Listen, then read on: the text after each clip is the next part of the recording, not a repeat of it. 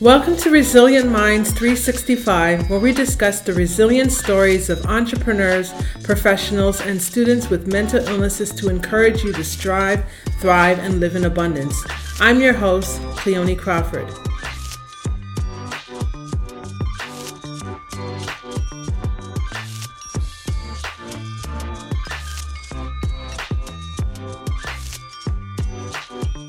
Welcome to Resil- Welcome back to another episode of Resilient Minds 365, where we discuss the resilient stories of entrepreneurs, professionals, and students with mental illnesses to encourage you to strive, thrive, and live in abundance. I'm your host, Cleoni Crawford. Well, guys, we have a special guest with us today. We have Randi Bowslaugh with us. Who is Randi? Well, Randi is a mental health advocate, an author, and a YouTuber. She started writing at the age of 14 years old as a coping mechanism, coping strategy for her depression. 20 years later, she is now a mom, grandma, and thriving creative individual. With that said, we will now present to you Randi Bowslaugh. How are you doing, Randi? I am good. How are you? I'm doing fabulous. I can't complain. It's a beautiful Friday. You know, the weather is nice. It is, yeah. Calm, it's cool. Where are you actually based out of? I am in Ontario, Canada, by I'm gonna say just by the border is the easiest way to explain it. Okay, I'm in Toronto. I'm in Toronto, Scarborough, basically. Okay, so yeah, I'm by Niagara Falls. Oh my gosh, I love Niagara Falls. Absolutely love Niagara Falls. I lived there at one point for about a month or so. Oh, okay. I just, I just love being by the water, just walking by the water. And it's just always so busy. it's really busy. It is always. But you live in Toronto, Scarborough, so like you're used to all the busy all the time. I am. I am. I am. I am used to it for sure. Because it's definitely, it's, yes. Like I live like close to like Kennedy Station, which is like a really a station that has like it's connected to like three different lines, subway lines. Oh, okay. So it's like kind of crazy all the time, but whatever. Yeah. Anyways, that's for you, not me. I hear you. I hear you. So tell us a little bit more about your profession, how you got started, and why you do what you do, and so yeah. So obviously, I write. Um, and I have my a couple YouTube shows now. Started as one, just keep growing. Um, so as as you had noted, you know, I started writing like hardcore writing um to deal with my depression as a teenager but i was really writing like from a young age. I used to write like little skits and make my cousins act them out with me. Mm-hmm. they loved it. They totally did. Um, and then i released my first book in 2017 because i had found all of these poems i had wrote as a teenager and i didn't want to throw them out didn't want to leave them in the basement so i published a book. I went huh I like this publishing book thing. It was just like a thing I said I would always do. So I was doing it. And then I loved it. So I said, okay, I'm gonna write another one. So I wrote another one um, about raising my kid with autism, released that the following year. And I was like, okay, this is fun. I didn't really have too much in me at, at the time. I was still working full time. Um, and then I kind of took a break from that because I was in employment counseling, which is yeah, a whole other issue. So I kind of took a break from that. I got my personal training certificate. I was doing kickboxing. Um, so then I was I started doing uh personal training more and kind of made that my business. COVID shut everything down. I went, huh. Mm-hmm. I guess I'll focus on the writing. And that's when I really started focusing um on the writing. Like before that, I was doing it. I was I was still working on my third book, but once COVID hit, I was like, well, I can't do nothing else. I might as well hardcore focus. And I started my podcast and I will never look back because I absolutely love every minute of this. It's amazing. You mentioned you have a son with autism. Yes. I as well have a son with autism. There you go. I have an awesome baby. I have an awesome baby. He's six years old. Oh, mine is 16 years old. oh wow. Um, I'm not ready for the, for the 16 yet. it's scary. It is very scary. Yeah, definitely. Definitely. We gotta love our awesome babies. Yeah. so now we're gonna move into the mental health piece of the interview. So with that said, what is your mental health diagnosis and when were you diagnosed? Um, so my original one was um depression. That would have been when was it diagnosed? I was working as an employment counselor. So let's go with seven or eight years ago like actually diagnosed um and then earlier this year i was diagnosed with ptsd oh i see okay okay yeah. So tell us more about your mental health story of resilience what did you have to go through and just walk us through that that journey oh we could be here forever no i'm just kidding so um it really so as a teenager that's when i um can look back and say, yeah, I was first depressed as a teenager. At the time I was living it, I thought everybody felt the same way. Mm-hmm. Um, so I didn't realize that I was different, that I was, you know, that something was wrong. Um, it wasn't until I was going to college and I was uh, taking psychology course, I went, oh, not everybody hates themselves and thinks that they should die. Okay, well, this is a problem we need to deal with. Um, because up until that point again i just i thought it was a normal thing it was something that eh, mental health was something we didn't talk about it was very mm. Whatever happens in the house stays in the house so um as as a teenager my mom had gotten remarried uh he turned out to be an alcoholic and it was bad news bears and again you don't talk about it so from seeing that kind of thing my brother was getting into drugs um and in and out of jail so I didn't reach out for help because that's not something that you did. That's I mm-hmm. saw that you keep it in the house. And so yeah, then then as I got older, um starting to realize things a little bit more like I said when I was going to college and then finally um maybe man, I'm feeling old now because I can't think back, but maybe about maybe about nine, ten years ago, I went to I finally reached out for help. And I because I was really like I was planning hardcore what I was gonna do, and it was not a good thing. Mm-hmm. Um, so I reached out through my works um, EAP, the assistance uh, employee assistance program. Yeah. Reached out, yeah. So she helped me kind of get over a little hurdle. Um, but of course they they have kind of rules around how much you can go to them through the EAP. Um, a couple years later then i reached out to a different psychiatrist or psychologist um, and started actually going to a little bit more intense therapy uh, got in a much better place talked to my doctor got antidepressants um, at one point because my antidepressants were working so well i was like oh i don't need them anymore and i stopped taking them without telling anybody. Yeah it was it was great. Um horrible idea don't i do not recommend. Um just before covid um i went back on them i was like this is not working i i feel like i did before so i went back on them um and last year I started going back because I, I had some other issues like that PTSD I was seeing. I had some other issues that I was like, mm, I think I need to work through some of this. So I went back to my my psychi- or psychologist. We worked through this uh, like a PTSD program, like trauma therapy. That was really good, really helpful. Um, so I'm feeling much better now. All through that, I mean, there there's been other little things that obviously um play a role in in where my mental health is sitting at the day. So for instance like i said um my brother and, and my stepfather at the time into drugs and alcohol um my kid being diagnosed with autism is not in and of itself a bad thing to let me get you so let me you know misinterpret that but it was a curveball. It's a learning it's a learning curve.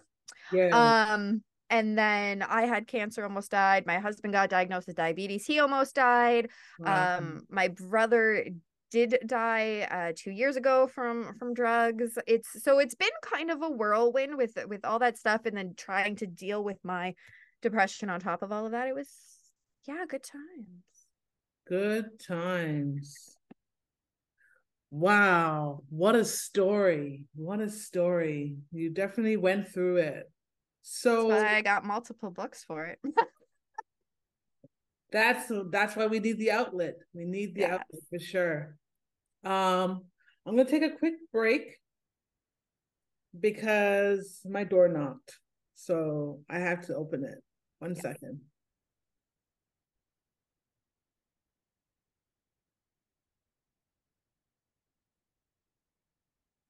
Definitely a whirlwind. You definitely went through a you definitely went through a lot of ups and downs, toss and turvy, tipsy turvy type of type of story there, right there. Yeah. With that said, I'm gonna ask another question.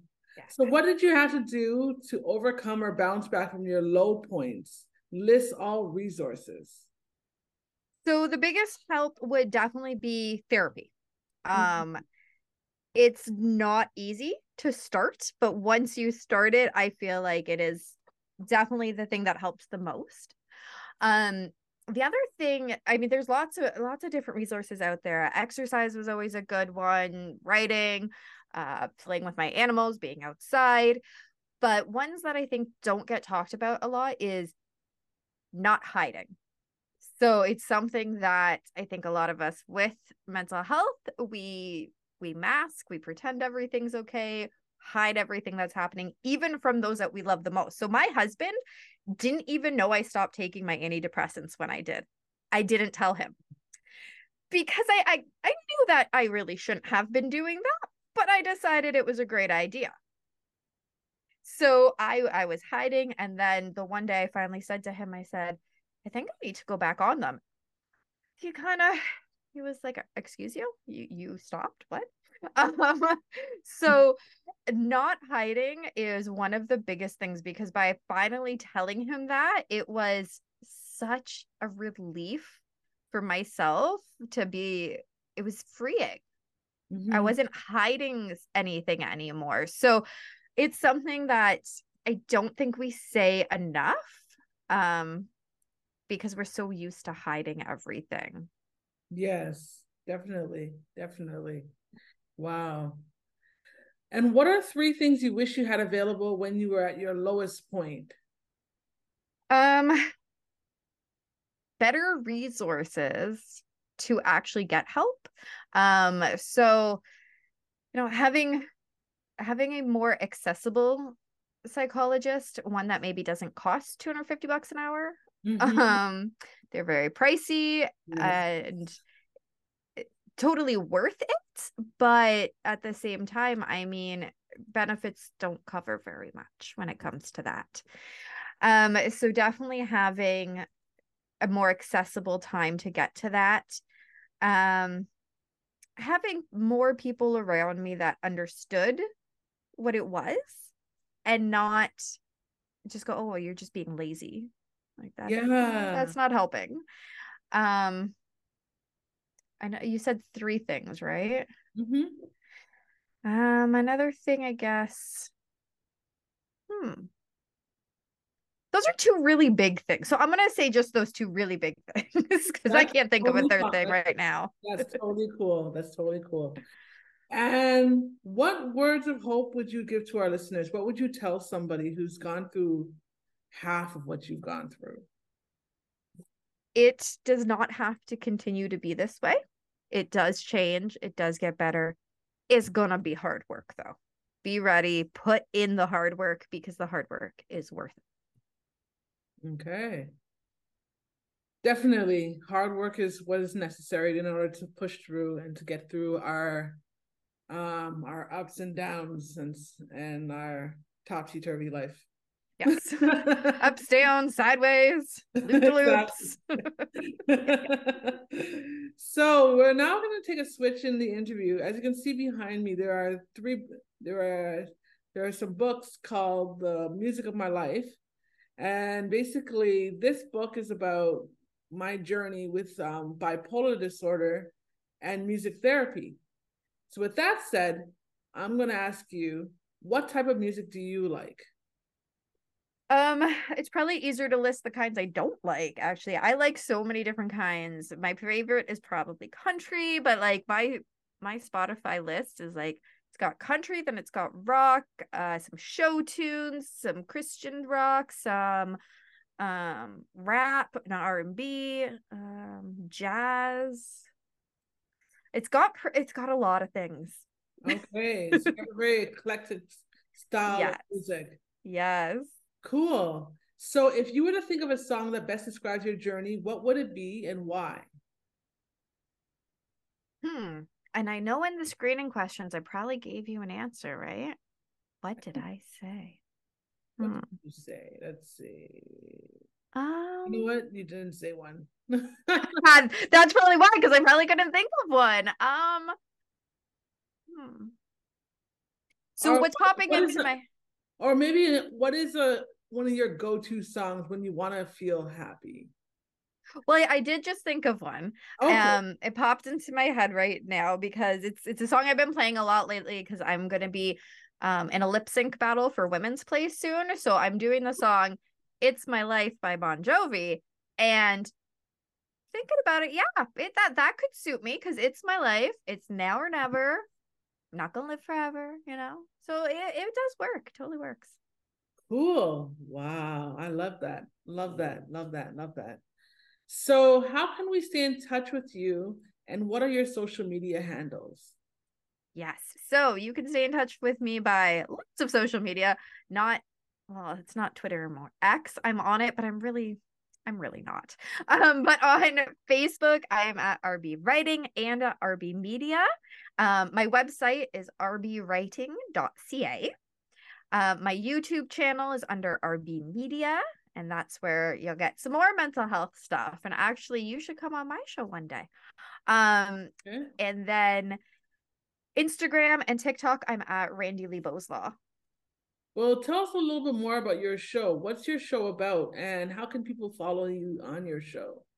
Yeah, so my show is it's all about mental health. I I write a lot about mental health. So I interview other writers Mhm. and we talk about their mental health journey. Um, so it's pretty interesting. I've had I've up to a hundred sixty something episodes, I think, on there now.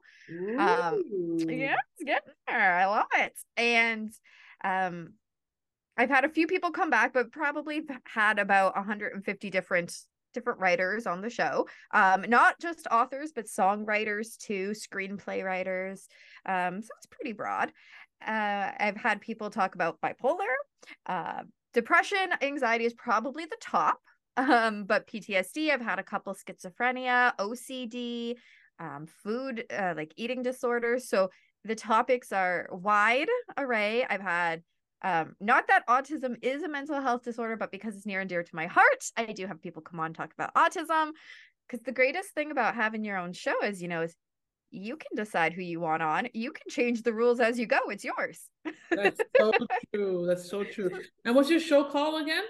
So the show is called The Write or Die Show. Um, so you can either put that in and find it, or it is listed as RB Media as well. Okay. so- Write or Die show. Yeah. Write like you're writing something. And is that on Spotify and uh, and It uh, on Spotify, any podcast platforms as well as YouTube. Yeah. Spotify, Apple, etc. Yeah. Cool. I Yeah. well, you know what? It was definitely a pleasure having you as a guest on our show. Um, I definitely would love to be on your show for sure. Yeah. I'll I'll send you the info for it. I'm all booked up to the end of October, but I will be opening winter dates. I guess I should probably do that soon now that we're into October. Yeah, we are into October. Yeah. Which means it's almost my birthday. Oh, well, happy early birthday. For sure, for sure. A happy birthday to you. A happy birthday to you. I love it. okay, and to all you resilient minds out there, until next time, please subscribe to us on all our platforms. And don't forget to rate this show and leave a review for us on the Apple Podcast. Also, join the community of resilient minds and sign up for our monthly newsletter at cleonicrawford.com. Be sure to grab a copy of the, my book, The Music of My Life, on all Amazon marketplaces to get to know me better.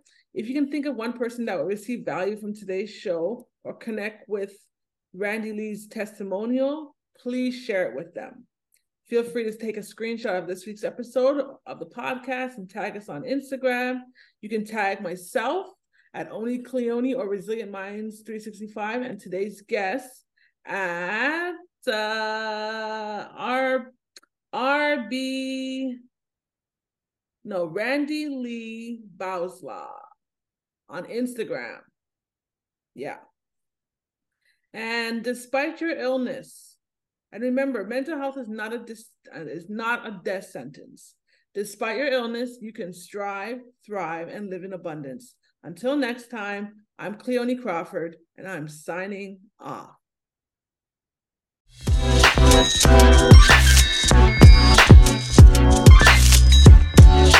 Bye.